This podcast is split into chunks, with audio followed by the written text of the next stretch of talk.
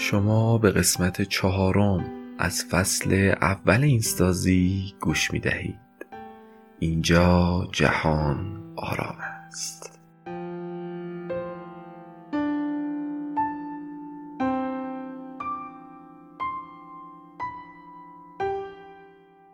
این قسمت قرار راجع به نشخار ذهنی صحبت کنیم.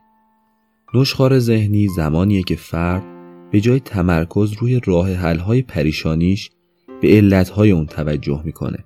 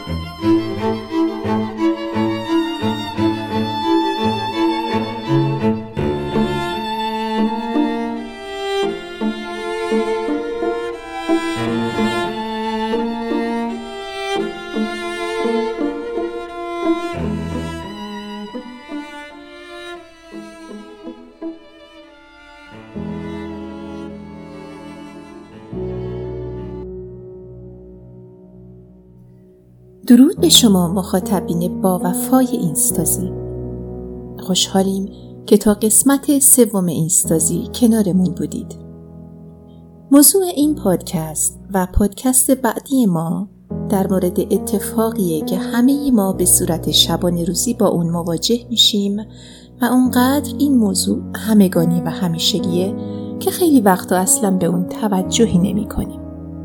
در حالی که ممکنه زندگی و آینده ما رو تحت تأثیر قرار بده و اونها رو دچار مشکل کنه. همه ما اکثر اوقات گفتگوهای درونی با خود داریم. درست از لحظه ای که بیدار میشیم تا زمانی که دوباره به خواب میریم یک نفر همیشه در حال حرف زدن با ماست. همین الان که شما دارین به این پادکست گوش می‌کنید او داره حرف می‌زنه. این گفتگوی درونی موضوع غیرقابل انکاریه و همه ما این رو تجربه کردیم و یا می کنیم.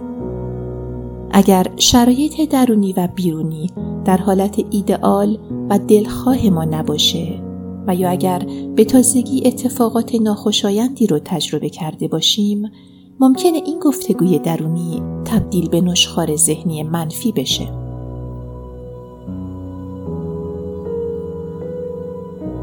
احتمالا با مفهوم نشخار آشنا هستید. نشخار غذایی در حیوانات وجود داره و در اصل به معنای جویدن غذاییه که قبلا جویده شده و کمی هم حذف شده. ما انسان ها هم دچار مسئله نشخار میشیم. اما این نشخار به جای اتفاق افتادن در معده در مغز ما اتفاق میافته. یعنی کافیه تا یک موضوعی برامون اتفاق بیفته که نتونیم کامل با اون کنار بیایم و یا نتونیم هضمش کنیم. اون موقع است که شروع می‌کنیم به فکر کردن بیش از حد در مورد اون بدون اینکه به نتیجه و راه حل درستی برسیم. در واقع ما در یک چرخه بی پایان و بی نتیجه گیر میافتیم. مدام اون موضوع رو میبلعیم و دوباره اون رو بالا میاریم و دوباره اون رو میجویم.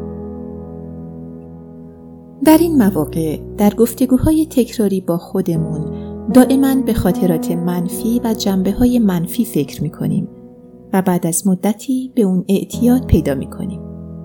یعنی عادت می کنیم که در هر اتفاقی نکات منفی اون رو پیدا کنیم و به صورت بیپایان به اون فکر کنیم و فکر کنیم.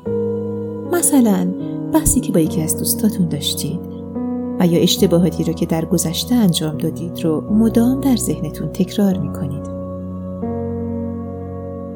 وقتی افراد نشخار ذهنی می کنند، زیادی درباره وضعیت ها و اتفاقات زندگی فکر می کنند.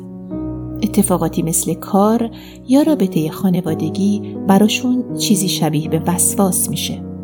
این نشخار منفی می‌تونه ذهن ما رو تا مرز نابودی پیش ببره.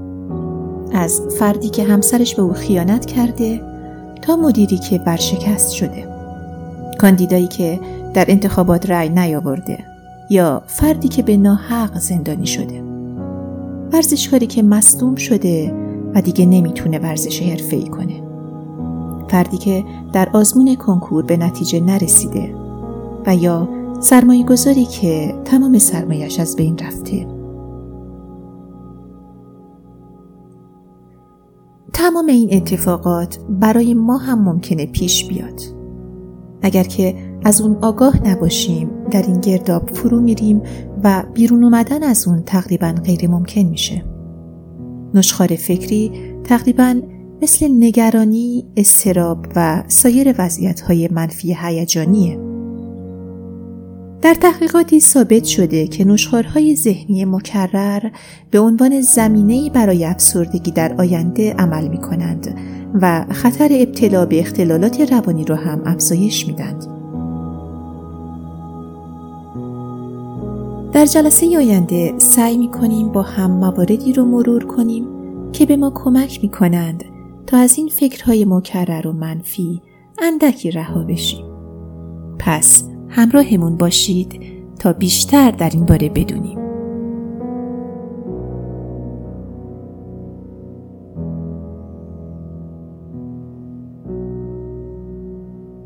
اینجا جهان آرام است.